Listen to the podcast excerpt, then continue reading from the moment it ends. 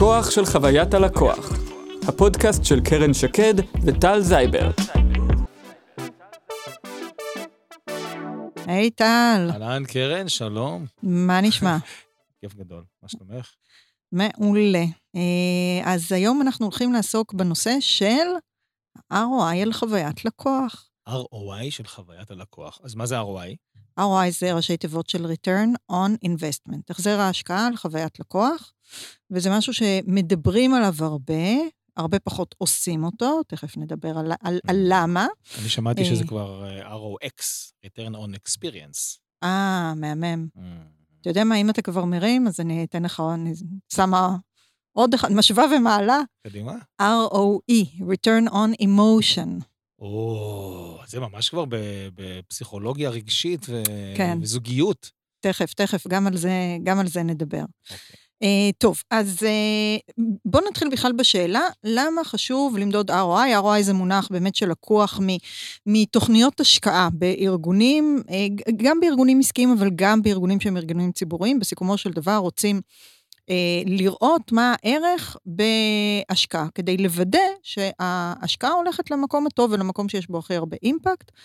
Uh, ולכן נכנסים לאיזשהו מהלך של חישובים כלכליים עסקיים, אה, של על כל שקל שנשים, מה אמורה להיות התועלת ממנו בטווח הקצר ובטווח הארוך. ובאמת בארגונים, אה, אה, בארגונים עסקיים, אבל לא רק בארגונים עסקיים, רוצים לוודא שכל שקל שמשקיעים אותו, משקיעים אותו במקום הנכון, והוא יוצר את מירב האימפקט, את מירב ההשפעה שהוא יכול אה, לתת, ותמיד יש נושא של אה, מה שנקרא conflicting agenda, זאת אומרת, רוצים לקדם יותר מתהליך אחד, יותר מפרויקט אחד, ואת החישובים של ה-ROI עושים כדי לראות מה הדבר שבאמת יותר כדאי לארגון להתעסק איתו.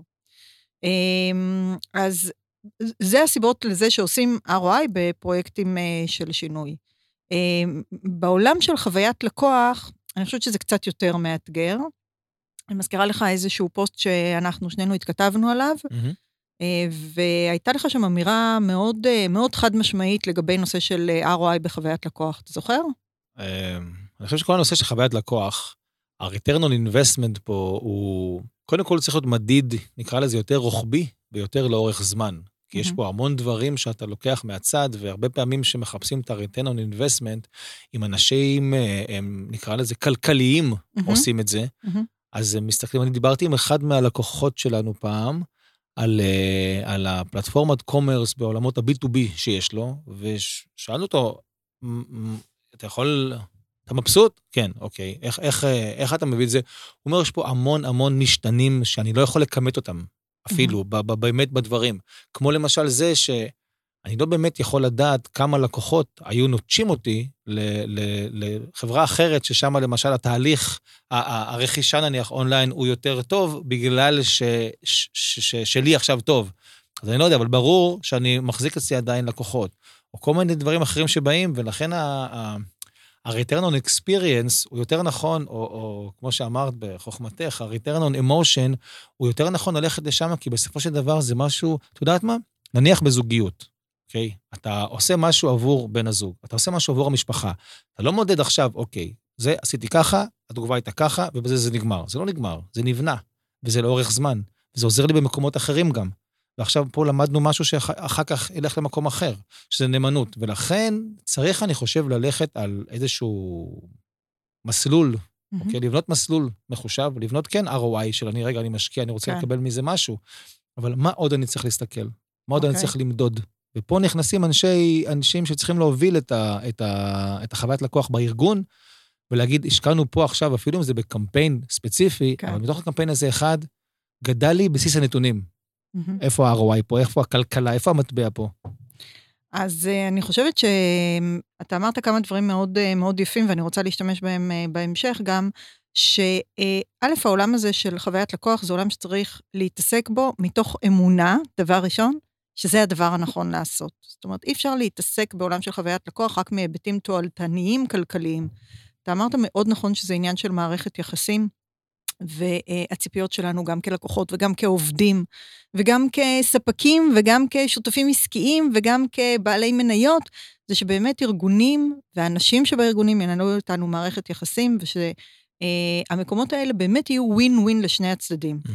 אז, אה, אז דבר ראשון, באמת להיכנס לעולם הזה מתוך אמונה. ויחד עם זאת, אה, חשוב נורא להראות את הערך העסקי. ולמה כן חשוב להראות את הערך העסקי? כי מה שקורה זה שאם אנחנו לא מראים למנהלים את הערך העסקי, זאת אומרת, לא מראים מה יוצא להם מזה, ומה לעשות, היום כולנו כמנהלים בסוף נמדדים על הערך העסקי שאנחנו מביאים, אז אנחנו לא נקבל לא תשומת לב ניהולית ולא משאבים, וזה יתחרה מול תהליכים אחרים שכן יראו את ה-ROI, ואז בסוף כל היוזמות שלנו בעולם של חוויית לקוח לא יקבלו את המשאבים שהן uh, צריכות. עכשיו, הפרק הזה הולך להיות משופע, uh, בגלל שאנחנו מדברים על ROI, משופע בהרבה מאוד uh, דאטה ונתונים. אז ככה, תחזיקו חזק ותהיו בהקשבה, וטל תהיה גם אתה בהקשבה, ומה שאתה לא מבין, אה, או שאני אה, מדברת מהר מדי או משהו כזה, אז תעצור אותי ואני אסביר, אה, ואני אסביר לאט-לאט. אני לא יודעת אם אתה יודע את זה עליי. לא הרבה אנשים יודעים, חלק לא. כן. אוי, לא. כמה מידידיי הטובים ביותר. כן. אה, אני מגיעה מתחום מאוד ריאלי, אני מגיעה מעולמות של ראיית חשבון. אה, גם כן. אשתי, או, מעולה. וגם עשתה הסבה. כבר יש לנו משהו דברים יותר משותף. קריאטיביים. ו...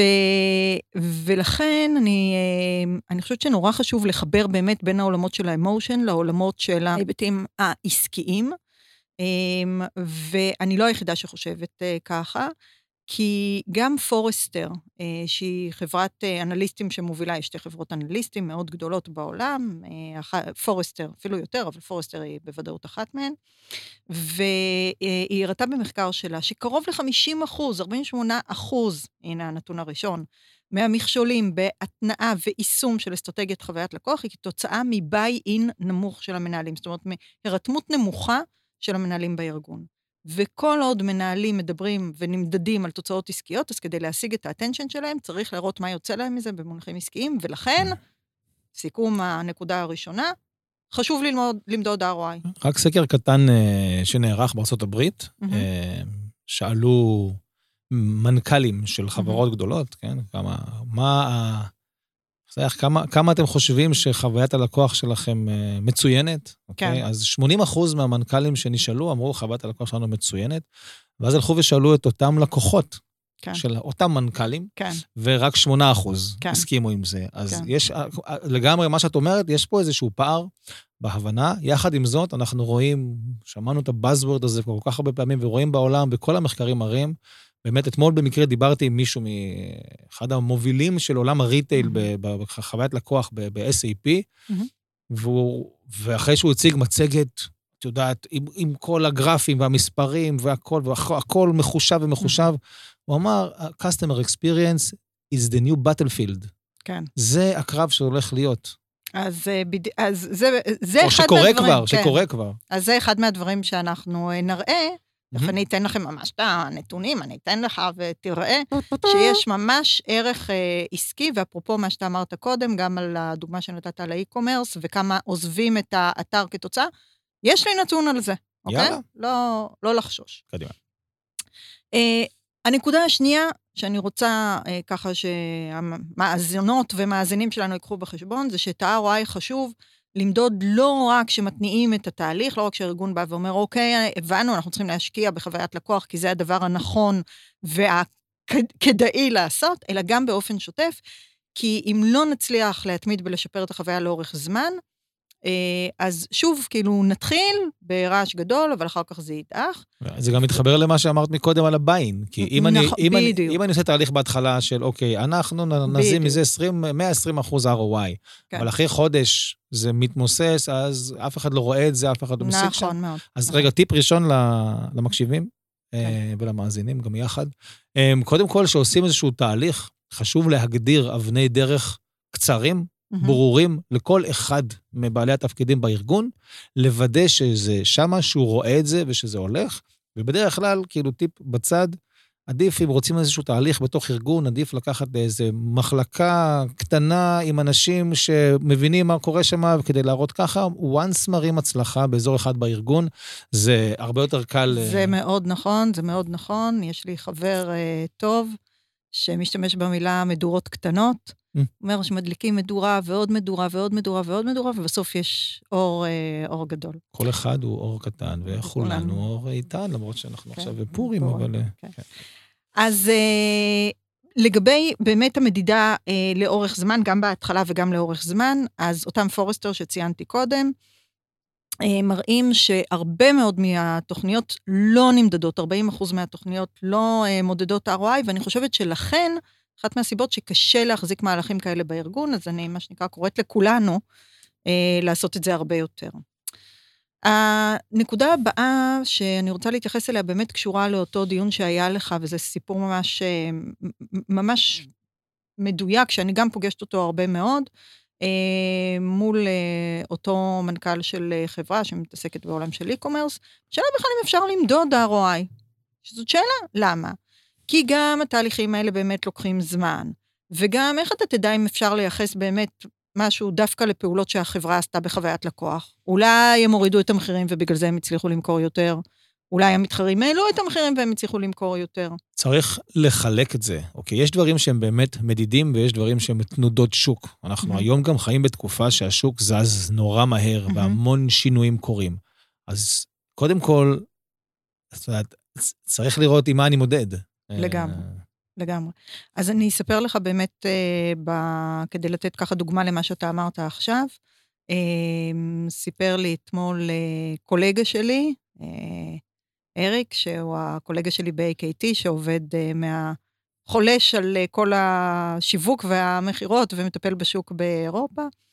אה, סיפר לי על אה, נושא של למשל הדרכות שעושים לנשות אה, מכירה ואנשי אנשי מכירות בסניפים בפארמים, מהמם. נגיד אה, של חברת לוריאל, שהיא מהמם. אחת מהלקוחות שלנו, ורצו לראות את האפקטיביות של נושא ההדרכה. עכשיו, תמיד נורא קשה למדוד אפקטיביות של נושא הדרכה, כי עוד פעם, כי הרכישות בפארמים יכול להיות בסוף שעשו עכשיו מבצע על איזשהו בושם, אז אני אקנה אה, יותר מהבושם הזה. ואז תמיד נשאלת השאלה, אז אוקיי, אז, אז איך אני מודד את האפקטיביות של ההדרכה? והדרך שבה הם אה, השתמשו הייתה אה, למדוד כמה אה, מוצרים בסיכומו של דבר הכנסתי לסל. ואם, ה- בדרך כלל עוד פעם זה נשות מכירה, אבל אם הדיילות יופי, נשות מכירה, באות ומצליחות לבוא ולהגיד לי, תראי, יש גם, אם את תקני את הדבר הזה בנוסף למה שקנית עכשיו, אז האור שלך ייראה יותר טוב אם תקני, אני נותנת עכשיו דוגמאות מהחוויה שלי כרוכשת ב... בפארמים, אה, אם תקני לא רק את הקרם לחוט, אם תקני את הבסיס למטה, אה, העור שלך ייראה יותר טוב, והיא תדע לתת לי את ההסבר. זה לא בגלל המחיר, זה לא בגלל שיש לנו עכשיו מבצע. ההסבר זה הסבר שקשור באמת לתועלת שאני אקבל, שזה משהו שמאוד חשוב בעולמות של אה, חוויית לקוח. אה, וככה הם מודדות, מודדים בסיכומו של דבר כמה מוצרים התווספו לסל, והם ממש ראו שאחרי הדרכות, שעוד פעם, שנו, שזה חלק מהעולם של חוויית לקוח, לתת לעובדים את הכלים לייצר אה, ערך עבור הלקוחות, מספר המוצרים בכל סל של רכישה של כל לקוחה גדל, אוקיי? אז אני- זה אני- מדידה שאפשר לעשות, וזה לא קשור עכשיו לאם עשיתי מבצע על המחיר. אני רוצה לעבור ל... לקטע היותר אה, פיננסי, אה, אה, כלכלי של הפרק, ולדבר על, אה, ממש עכשיו, על איך עוברים אה, לחשב את ה-ROI. קדימה. אוקיי? אז כשאנחנו מסתכלים על מה משפיע על ה-ROI, אנחנו מדברים על בעיקרון שני כיוונים. כיוון אחד זה הנושא של הגדלת הכנסות, מה שאנחנו קוראים לו השורה העליונה. הכיוון השני זה הכיוון של הקטנת הוצאות, מה שמשפיע על השורה התחתונה, ואנחנו נדבר עכשיו וניתן דוגמאות גם לנושא הראשון של הגדלת הכנסות, וגם לנושא השני של הקטנת אה, עלויות. אז אה, ככה, תקשיבו, תקשיבו טוב, ונבנה את זה לאט-לאט. אה, הנקודה הראשונה של הגדלת הכנסות יושבת על זה שלחוויית לקוח מצוינת יש ערך, ולחוויית לקוח רעה יש מחיר. אז בסקר שעשתה חברת Qualtrics, אה, חברת Qualtrics אה, פיתחה פלטפורמה מובילה לניהול חוויית לקוח, האמת שהיא אפילו הפלטפורמה המובילה בעולם לניהול חוויית לקוח. מכיר. מצוין, אנחנו עובדים על זה ביחד. נכון. אז התברר שבממוצע, בממוצע שים לב לנתון הזה, 53 אחוזים מהלקוחות שדיווחו על חוויה רעה, הקטינו את, הנחיש, את הרכישות שלהם מאותו מותג, או הפסיקו בכלל לרכוש מאותו מותג. זאת אומרת, יותר מחצי מהלקוחות שלך, בממוצע, שחוו חוויה רעה, יקטינו או יפסיקו בכלל את הרכישות. שזה אני רוצה להגיד משהו מספר מדהים על זה. עצום. זה, זה. קודם כל זה מטורף, ואני חושב שזה צריך, זה איזשהו wake-up call לאנשים. חבר'ה, מחר, בבוקר, תיכנסו אתם כלקוחות לכל תהליך שאתם עושים, שירות, מכירות, אונליין, אופליין, תחוו את זה בעצמכם. ואפרופו אותם מנכ"לים שחשבו שכולם מרוצים, תחוו את זה בעצמכם, אוקיי? ב- Don't get me started, מה שנקרא. עשו מחקר בארצות הברית על אה, נשים נשים, שאצל נשים המותג אופנה הוא משהו שהוא באמת, כי הגזרה הזאת יושבת בדיוק עליי, ואני אוהבת ונוח לי וכזה. נשים כאלה שהמותג שלהם טוב, נטשו מותג אופנה, לפי דעתי משהו כמו 70 אחוז. נטשו את מותג האופנה הקבוע שלהם, בגלל שהחוויה לא הייתה מספיק טובה ולא מספיק פרסונלית. מדהים. אוקיי? עכשיו זה, תקשיבו, זה מטורף, אוקיי? אוקיי, אצל נשים. אצל. גברים זה הרבה יותר פשוט, אוקיי? אח שלי. הוא יותר זול, אני הולך לשם, ג'ינס, כן. חולצה, סיימתי. אבל פה זה זה מראה באמת כמה החוויה היום כן. היא, היא כל כך חשובה, כי באמת, שוב, אני, אני לא סתם, אני עוד מתעסק בחוות לקוח, כי באמת אני הלקוח הכי, יכול להיות הלקוח הכי טוב שלכם, או הכי בעייתי שלכם. תלוי איך חוויית הלקוח נמצאת. אני מוכן לשלם הרבה יותר על חוויית לקוח טובה, אבל אני... לא רק אתה, לא רק אתה. לא, לא, כולם. לא, יש ממש נתון על זה, שלקוחות מוכנים לשלם בממוצע 30 אחוז פרמיה על חוויה טובה. ואני חוזרת עכשיו לסיפור שלך על החבר עם האי-קומרס, המנכ"ל עם האי-קומרס, אז הנה עוד נתון בשבילו. אם דיברתי קודם על זה שבממוצע בתעשיות 53 אחוזים מהלקוחות אה, שחוו חוויה רעה יקטינו או יעזבו את המותג בכלל, המסחר האלקטרוני, e-commerce, זאת התעשייה שמובילה. זאת אומרת, אם מעלה את הממוצע כלפי מעלה, שם 65 אחוז מהלקוחות אה, יעזבו, אחרי, אה, יעזבו או יקטינו את הרכישות אחרי אה, חוויה רעה. דרך אגב, מי התעשייה השנייה? יש לך מושג? איזה חברות? רגע, שוק מאוד תחרותי? טלקום. טלקום. טלקום. אה, אה, שוק טלקום, מאוד ב- תחרותי, נכון, שוק בארץ- מאוד תחרותי. בארץ או בכלל? בכלל, בעולם, בדקו את זה ממש בעולם. אבל גם בעולם זה שוק מאוד תחרותי, כי זה נהיה קומודיטי. אפרופו גם רק לסגור את הפינה, כי אני קודם דיברתי על, חברת B2B, ואנחנו עוסקים בזה הרבה, שבעצם ה-B2B זה מה שנקרא ה-B2C החדש. זאת אומרת. בסופו של דבר, אה, קוראים לזה כבר היום, אה, אם, מתייחסים לזה באמת כבר בנקי נקרא לזה, אז זה P2P, זה בכלל person to person, Person, כי זה לא משנה, כן. אני טל, או אני מהמם. מנ... או, כן, מנהל רכש של איזושהי חברה. מהמם. החיים שלי הם אמזון, הם, הם, נכון. הם לא יודע, שופרסל, סופר פארם, אונליין, הם דברים כאלה. אני רוצה, כשאני הולך לקנות מלגזה, מהמם. לקבל את אותה חוויה שאני מקבל ככה נכון, נוח עם אפסל. וקרוסל. נכון, זה נהיה היום הבנצ'מארק, אתה צודק לגמרי, וממש בדקו את זה, ו, ובאמת הדברים הם ככה. אז יכולת להגיד לגבי הדוגמאות שנתתי קודם, של מסחר אלקטרוני וטלקום, אתה יכול לבוא ולהגיד, אוקיי, שם באמת הנתונים נורא אה, גבוהים, כי אה, אה, אפשר מאוד בקלות, כשאתה יושב מול המחשב או במובייל, במסחר האלקטרוני, אתה יכול נורא מהר להשוות אה, דברים, ובטלקום זה קומודיטי, אז אה, ברור שאם זה לא, אם לא תהיה לי שם חוויה מספיק טובה, שהיא יושבת על פרסונליזציה ועל הקלות וכל הדברים, אז ברור שאני אנטוש. אבל אני רוצה לתת דוגמאות לשתי תעשיות אחרות, ששם יותר קשה להשוות דברים, ויש קשר רגשי אפילו יותר חזק, ועדיין, במקרה הזה, גם בבנקים וגם בארגוני בריאות, זה בדיוק אותה תופעה. בבנקים, מהמם. ובסדר גודל של 54 אחוזים מהלקוחות יקטינו או יעזבו אחרי אה, אה, חוויה שלילית, ובארגוני בריאות גם כן 50 אחוז יקטינו או יעזבו אחרי חוויה אה, שלילית. אני, רגע, אני הולך להמם אותך עכשיו, כן. אוקיי? כן. 70 ואני חושב 5 או 78 אחוז ממילניאלס מהמם. שנשאלו במחקר גדול, אמרו שהם מעדיפים ללכת לרופא שיניים מאשר לבנקאי שלהם. וואו, את זה לא הכרתי. כן? אה, עוד נתון בשביל החבר שלך. ארגונים מאבדים בממוצע כמעט עשרה אחוז מההכנסות העתידיות שלהם בגלל חוויית לקוח רע. זאת אומרת, כתוצאה מהסיפור הזה של או הקטנת, נטיש, או הקטנת אה, רכישות, או נטישה מלאה, מה שנתתי קודם, שזה יותר מ-50 אחוז ממוצע, אז זה אומר שעשרה אחוז מההכנסות, מה-revenue, נמצא בסיכון בגלל אותה אה, חוויה רעה, אוקיי? אז- אנחנו צריכים רגע לרדת קצת, ונראה לי, את יודעת, אנחנו מדברים כל הזמן על אה, תאבד בגלל חוויית לקוח, וזה בגלל חוויית לקוח. בגלל... איך מודדים? כאילו, מה זה החוויית עוד, לקוח? עוד בוא, טיפה- רגע, טיפה עוד, ל- אז הנה, עוד, עוד רגע זה מגיע. מה שאנחנו יודעים להגיד, דיברנו על חוויה רעה, מה שאנחנו יודעים להגיד זה מה קורה עם חוויה טובה גם. אז מה שקורה זה שלקוחות שעברו אה, חוויה טובה, ושוב, שם המשחק זה חוויית לקוח מצוינת. אז לקוחות שעוברים חוויית לקוח מצוינת, נוטשים פחות, זה כבר ראינו קודם, רוכשים יותר וגם ממליצים יותר ללקוחות אחרים, שזה יכול להיות גם קולגות בעולם של B2B או בני משפחה.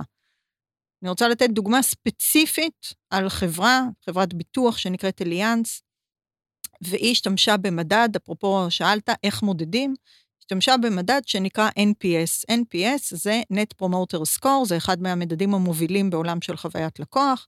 לוקחים את uh, סך הלקוחות, שואלים אותם מה הסיכוי שתמליצו עלינו לחבר או למכר, בסקאלה של 0 עד 10. 0 בכלל אין סבירות כזאת, 10 סבירות מאוד מאוד uh, גבוהה. מהמם. אלה שנותנים ציונים של 9-10 נקראים ה promoter, זה הם המקדמים, הם אלה שבסבירות מאוד גבוהה ימליצו, אפילו אם לא תשאל אותם, הם יהיו הראשונים שבאים ומספרים בשבחך.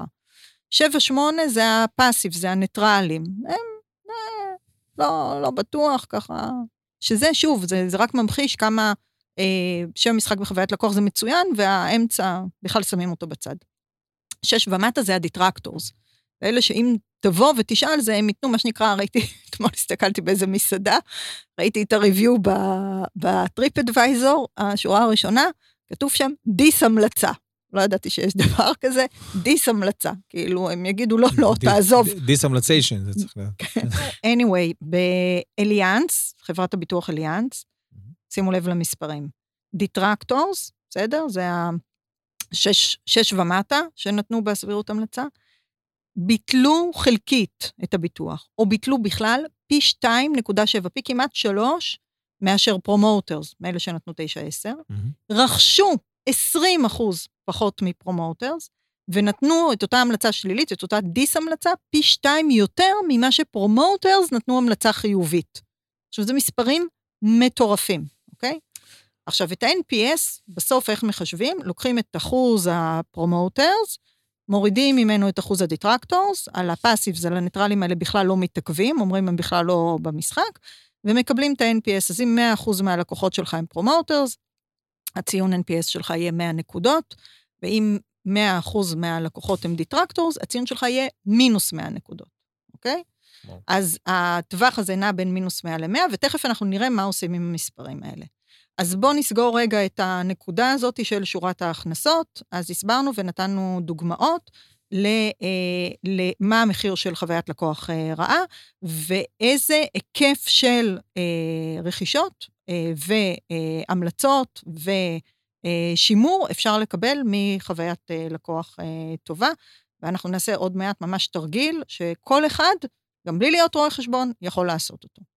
בואו נעבור עכשיו לשורה התחתונה, בסדר? שזה בעצם הנושא של הקטנת עלויות, ומה חוויית לקוח תורמת להקטנת עלויות. אז היא יכולה לתרום ב, למשל הקטנה של עלויות שיווק, כי יותר לקוחות ממליצים.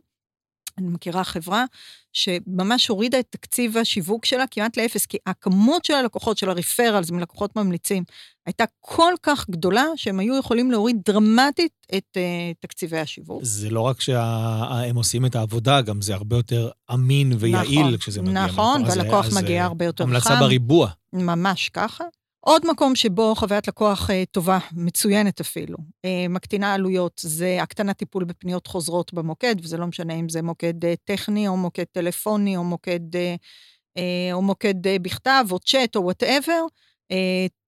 כמה שיש פחות פניות בכלל, ובטוח פחות פניות חוזרות, אז מפחיתים את העלויות.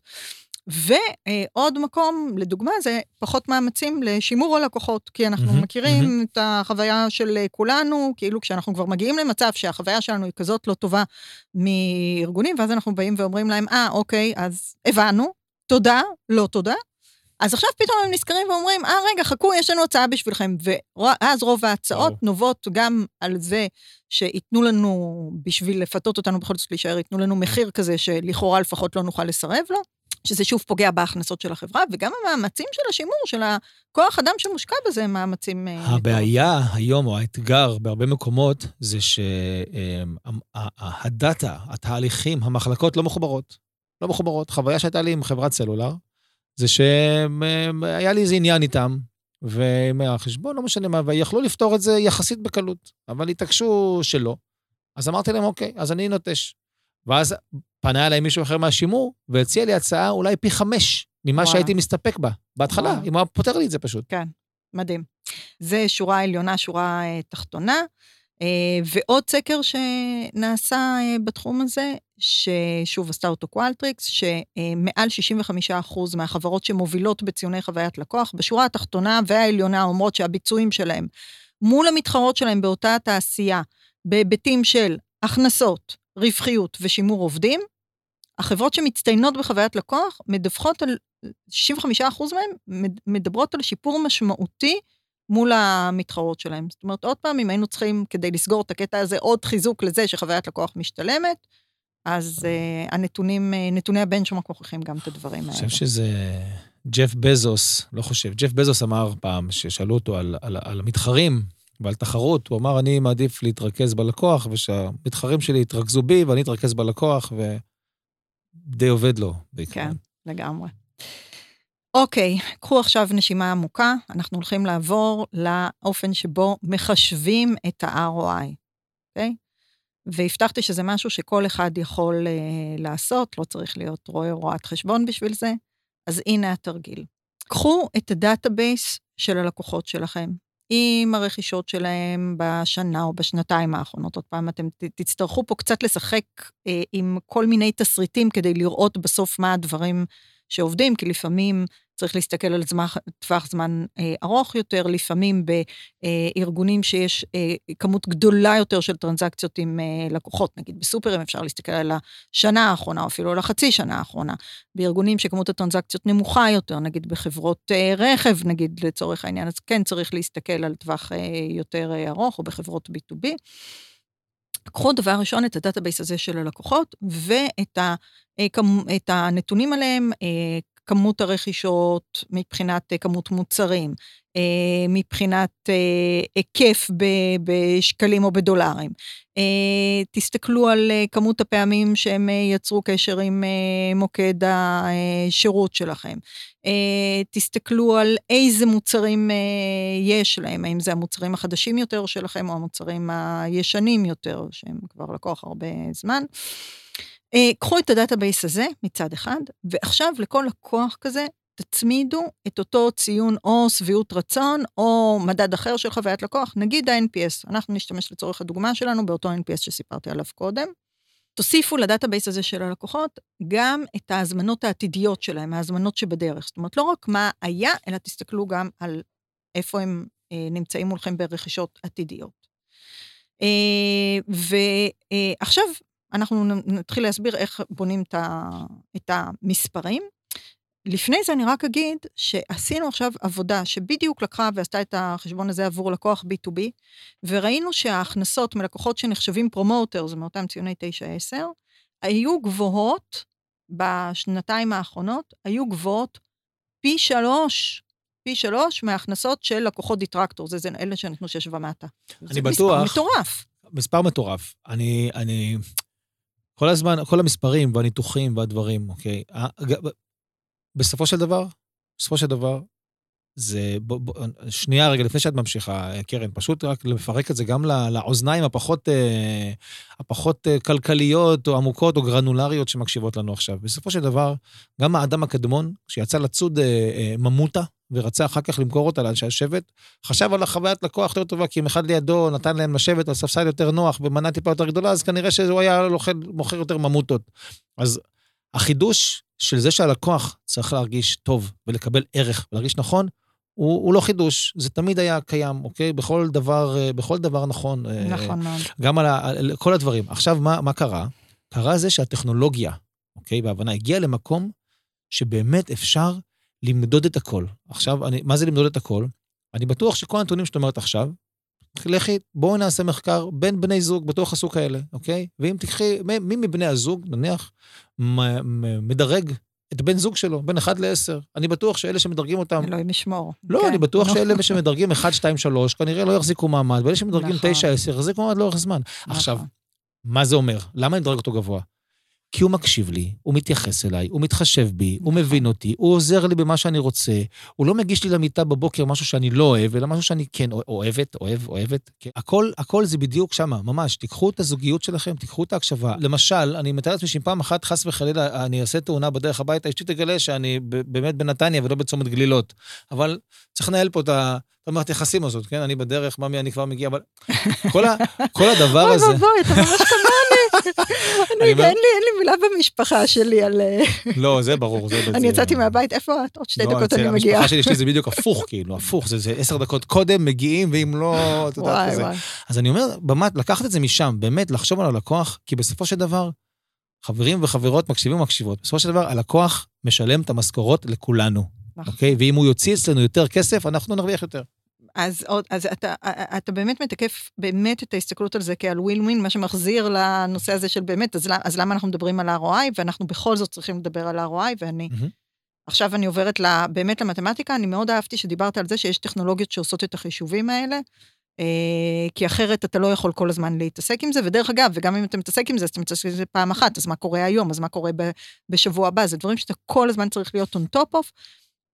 ולכן באמת להכניס טכנולוגיה כזה שעושה מה שנקרא customer experience management, כן, ומודדת את הדברים ומצביעה לך על איפה צריך לשפר, אה, זה באמת אחד מהדברים שהכרחיים היום. בואו ניקח דוגמה מספרית, אוקיי? אז אם יש לנו 100 לקוחות, טל תהיה בהאזנה, אני בהאזנה. ו... 100 לקוחות, אני בהאזנה. 100 לקוחות, אוקיי? 40 אחוז מהם ממליצים, 9-10. 30 אחוז ניטרלים, 30 אחוז משמיצים, ה-NPS הוא 40 פחות 30, ממליצים פחות משמיצים, 10, אוקיי? זה ציון ה-NPS. עכשיו נגיד שההכנסות מכל לקוח ממליץ הן, בהתאמה, מהממליצים 100 שקל לשנה, מהמם. מהניטרלים 80, מהמם. ומהמשמיצים 60.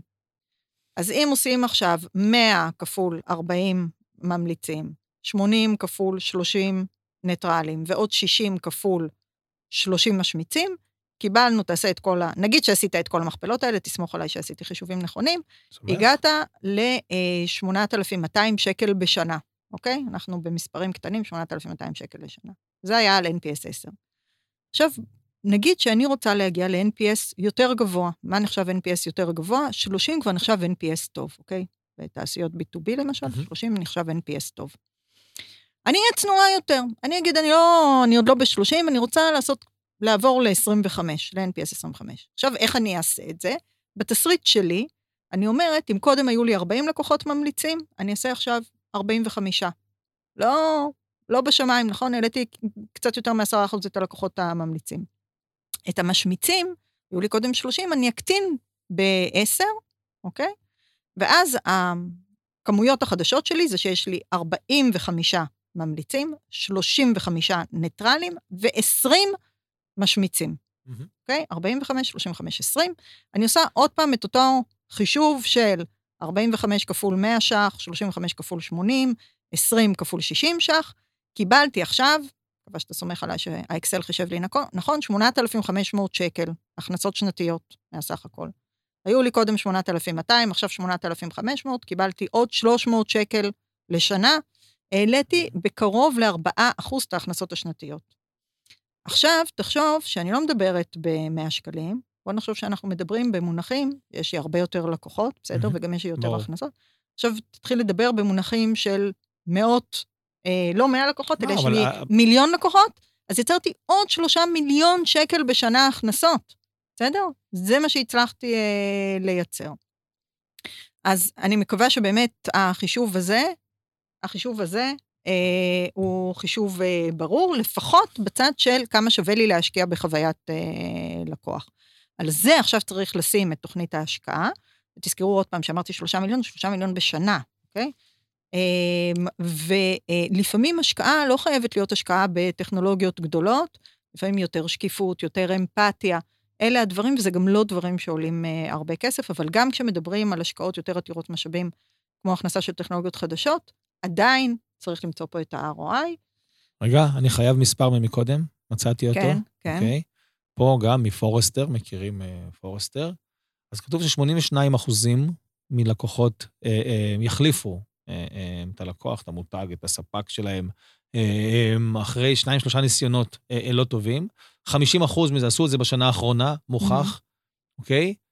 שסך הכל העלויות לעסקים מסתכמות ב-1.6 טריליון דולר. כן. אני, אני אגיד לך את האמת, אני קצת פחות אוהבת את המספרים האלה של 1.6 טריליון, כי לי בסוף זה לא אומר כלום. אני מעדיפה לעבוד עם האחוזים, אה, למרות שזה נשמע נורא נורא כזה גדול, טריליונים וזה, מעדיפה לבוא ושעסק יבין שעוד פעם, בממוצע הוא הולך לאבד קרוב ל-10 אחוז מההכנסות מחוויה רעה, ושיעשה את האקסטרפולציה אקסטרפולציה אצלו, אבל עוד פעם, בחישוב הזה שנתתי... את אקסטרפולציה בעצמך, שתדעי לך. אני אמורה לקבל את זה כעלבון או כמחמאה. לא יודע, באקסטרפולציה, מה, את באה עכשיו לשים מילים גבוהות? אני גם אחפש מילים גבוהות ואני אשים. תמצא, תמצא, יש לך עוד פודקאסט שלם. אקסטרפולציה זה גדול, אני חייב להגיד את זה לילדים, לבלבל אותם. אתה עושה לי פה אקסטרפולציה. יופי. אני לא אגיד לך מה זה, כי אני לא יודע בעצמי. אנחנו בפרק רציני על מספרים וכלכלה. אנחנו צריכים אה, לטבל את זה. אז עוד דוגמה, אז הנה הומור, אז הנה הומור. וואי, אתה, אני לא יודעת אם אתה יודע כמה הרמת לי להנחתה עכשיו, תבורך. שזה אני פה. אז הנה דוגמה על הומור. אז הדוגמה על הומור שאני רוצה לתת, ועל הומור, שימוש בהומור בחוויית לקוח, זה על Southwest Airlines, חברת תעופה. חברת תעופה לואו-קוסט, זה לא החופשות היוקרתיות, זה לואו-קוסט, הם לא מחלקים סנדוויצ'ים בטיסה בלי שאתה משלם להם על זה איזה 20 דולר לסנדוויץ'. אבל ב-Southwest Airlines, אה, אחד מהדברים שבאמת הם מדברים עליהם, בערכים שלהם, יש friendliness ו-warmth, והם רוצים להיות the most uh, loved airline company, אבל also the most profitable, בסדר? Mm-hmm. גם הכי אהובה וגם הכי רווחית. אז אחד מהדברים שהם בדקו, אפרופו ה-return on emotion, בדיוק mm-hmm. מה שדיברנו קודם, יש להם בחלק מהטיסות, בגלל שהם בוחרים גם אה, דיילות ודיילים, שהם אנשים מאוד לבביים ופתוחים, אנשים כמוך, אני חושבת, כן? אז כן, עם בעלי, חוש, אה. בעלי חוש הומור, אז חלקם ממש לוקחים את העניין הזה ומאלתרים, מאלתרו מה שנקרא safety, uh, uh, safety announcements, בטיסה, כאילו את התשדיר היבש הזה, כן, הם כן. עמדו וממש אלתרו ועשו מופע סטנדאפ כזה, ויש לזה סרטונים ביוטיוב. אז אמרו, אוקיי, ממש מעניין לדעת מה, מה התוצאה, כאילו, של הדבר הזה, של ההודעות המצחיקות האלה. עכשיו, לא עשו את זה בכל הטיסות, כי לא כל הדיילים אה, והדיילות סטנדאפיסטים, מצאו שעשו את זה רק באחוז וחצי מהטיסות. אבל באותן טיסות שעשו את זה, הלקוחות שהיו על אותה אה, טיסה, בשנה שלאחר מכן, טסו פי אחת וחצי יותר מהלקוחות על הטיסות הרגילות. אז אמרו, אוקיי, אז בואו נגדיל, במקום אחוז וחצי מהטיסות, בואו נעשה את זה שלושה אחוז מהטיסות. עוד פעם, לא עלייה מאוד גדולה, אנחנו עדיין מדברים באחוזים נמוכים, זה לא יהיה מאה אחוז מהטיסות. ועשו חשבון, אקסטרפולציה, כמה כסף יצא מזה, והגיעו למסקנה שזה יוסיף לחברה 138 מיליון דולר בשנה. אתה יודע מה אפשר לעשות בחברת תעופה עם 138 מיליון דולר? בתור, בתור התחלה להוריד את המחיר של הסנדוויץ', כי 20 דולר נשמע לי מטורף. אז אני אגיד לך מה עוד אפשר לעשות ב-138 מיליון דולר, אפשר לקנות שני מטוסים, וכן, ולשפר עוד יותר את חוויית הלקוח, כי לקוחות פחות יצטרכו להמתין. רגע, שנייה. כמה יכניסו לי השני מטוסים האלה בשנה? או, או, now you're talking. אוקיי. כי אני שוקל אוקיי. בדיוק. אוקיי. אז לסיכום כל הדברים שדיברנו עליהם, אני רוצה לתת כמה טיפים, אוקיי? אה, מעבר לכל הטיפים שנתנו עד עכשיו. אז הדבר הראשון שאני אה, עושה כשאני ניגשת לחברות, אה, עוד לפני שאני מגיעה לגיליונות של החישובים ולהצלבות של הדאטאבייסים, אני עושה סבב אצל המנהלים ואני שואלת שלוש שאלות. שאלה ראשונה, האם, האם בכלל חוויית לקוח חשובה לדעתך? ואם כן, אז למה? עכשיו, ברוב המקרים שהיו לי, אני אגיד לך, אפילו 99.9% מהמקרים, הסבירו לי, המנהלים הסבירו, לא אני באתי והסברתי, המנהלים הסבירו לי כן, ונתנו לי הסברים למה. היה איזה מנכ"ל אחד שאמר לי אה, שזה אה, לא חשוב, סבבה, קבלו גם את התשובה הזאת. אה, תהיו מוכנים גם לתשובה הזאת, אבל ברוב המקרים יסבירו לכם שכן, כי אני חושבת שכולם מבינים את זה, כי גם כולנו לקוחות, כולנו צרכנים, אז כולנו מבינים את זה. זאת השאלה הראשונה. השאלה השנייה זה לשאול מה, מה המקומות, אם זה כל כך חשוב, מה המקומות בטריטוריה שלך, אתה כמנהל, מה היית משפר, אוקיי? Mm-hmm. ומזה אתם תקבלו רשימה של דברים שבאמת אפשר uh, לעשות, אחרי זה תחלקו את זה לקוויק ווינס, אחרי זה תחלקו את זה לשינוי מדיניות, שינוי, כל, כל הדברים שצריך uh, לעשות. והשאלה השלישית, זו שאלה של בכמה. בכמה אתם, נגיד שהצלחתם, בכמה, מה בסוף תהיה התוצאה? זאת שאלה נורא חשובה, כי בעצם האינפוט זה לא זה שאתה עכשיו מגיע ואומר, אני חושב שבבנצ'מארק אפשר לשפר 10% או 20%. יושב מולך המנהל, שהוא אחראי על התחום העסקי, והוא אומר, אני חושב שהייתי יכול להשיג עוד 15% בהכנסות, להקטין את העלויות ב-10%, להגדיל את השימור לקוחות ב-20%, ואני מקבלת מספרים שהרבה פעמים אפילו מעבר למספרי בנצ'מארק. אז זה הדבר הראשון שצריך לעשות, וזה נורא פשוט, וזה מה שישמש אתכם אחר כך כדי לבנות את ה-ROI. אז זה הטיפ, ה... הטיפ הראשון. הטיפ השני, אה, הוא כולל גם הערת אזהרה וגם המלצה. אם כל כך חשוב לעשות ROI וזה, אז, אז למה לא עושים את זה? למה אמרתי שרק 40 אחוז, פורסטר אמרו לפחות, למה רק 40 אחוז עושים? כי את ההוצאות תמיד קל לנבא, אתה לכאורה כאילו יודע לשים את זה על הנייר ולהגיד... אה, ויש שם איזושהי רמת אה, ודאות שיקרו, אבל את ההכנסות הרבה פחות קל לנבא, וגם לך תדע, ומה יקרה, וזה, וזה תלוי בעוד דברים, כמו שדיברנו קודם. אז הטיפ לגבי העניין הזה שכולל את הערת אזהרה, זה לייצר שני תרחישים לפחות. אני לא רוצה להגיד אפילו שלושה תרחישים, אבל לפחות שניים, שיהיה תרחיש אחד אופטימי, ותרחיש שני ריאלי, ובריאלי תהיו שמרנים, גם בהכנסות וגם ב... בעיקר בהכנסות. צריך גם, אני חושב שצריך גם במקום הזה של ההכנסות, זה, זה, זה פחות לנבא, כן? ויותר, רגע, בוא נבין גם איך אנחנו מגיעים לזה, אוקיי? באמת, איך מגיעים לזה? מה בכל, נכון. מה בכל התהליך, בכל מסע הלקוח, בכל הנגיעות, יביא לזה שתהיה רכישה יותר גדולה. אני יכול להגיד שבנצ'מרקס כאלה עושים ככה או ככה, אבל אחר כך, כשאתה בתוך התהליך, אתה גם לומד להכיר את זה, אתה לומד להבין את זה, ואתה אומר, אוקיי, הנה, זה שיפר לי את זה. זה לא נראה לי שאם אני אהיה יותר מגניב, יהיה לי ככה וככה. זה הכל אה, בדיוק. מפורק. זה בדיוק, זה קשור באמת לשאלה השנייה שאמרתי שצריך לשאול את המנהלים, מה המקומות שהיית אה, משפר אותם. צודק, אלף אחוז. והטיפ הנוסף זה, אה, זה המלצה מאוד חשובה. אפילו אם אתם רואי חשבון, רואות חשבון, אל תעשו את זה לבד, תרתמו את סמנכ"ל הכספים ותעבדו עם אנליסט מהצוות של הכספים שיתקף את המספרים ויעמוד מאחוריהם. כשאתם תיכנסו לישיבת ההנהלה, זה ייתן כוח ותוקף ומהימנות לכל מה שאתם uh, עושים מול ההנהלה. זהו מבחינת ככה תהליך, אפשר כמובן לדבר על זה, וכל מי שרוצה לדבר ולשאול, אה, יותר ממוזמן ליצור איתי קשר בלינקדאין, בפייסבוק, בוואטסאפ, איך שבא לכם. אה, מי שבא לו גם, הוא קצת הומור, אז שידבר איתי. אנחנו נדבר על, על חוויית לקוח מכל הסוגים, וטכנולוגיה גם צריכה לתמוך בכל הדברים האלה. אה, ללא ספק בכלל. אה, ואני אומרת עוד פעם, אפרופו טכנולוגיה, הטכנולוגיה הראשונה שהייתי מכניסה זה את הנושא הזה של, של ה-customer experience management. אמ, והסיכום שאני רוצה שתיקחו איתכם, זה דבר ראשון, זה שתעשו חוויית לקוח, כי זה טוב ללקוחות, ומה שטוב ללקוחות טוב לכם. אני מצטרפת למה שאמר ג'ף בזוס בעניין הזה. ואת ה-ROI תעשו לא רק בשביל להראות שיש לזה ערך, אלא גם בשביל לקבל את ההחלטה איפה להשקיע, וזה בדיוק קשור למה שאתה אמרת, מה בדיוק המקומות שצריך לשפר, ומה ייתן את האימפקט הכי גדול. אז זה הכל אמ, לפחות מבחינתי להפעם. תודה רבה, קרן. היה, האמת, מעשיר, כיף ומעניין, כרגיל. תודה, יקירי. בכבוד. וניפגש בפרק הבא. יאללה, ביי. ביי.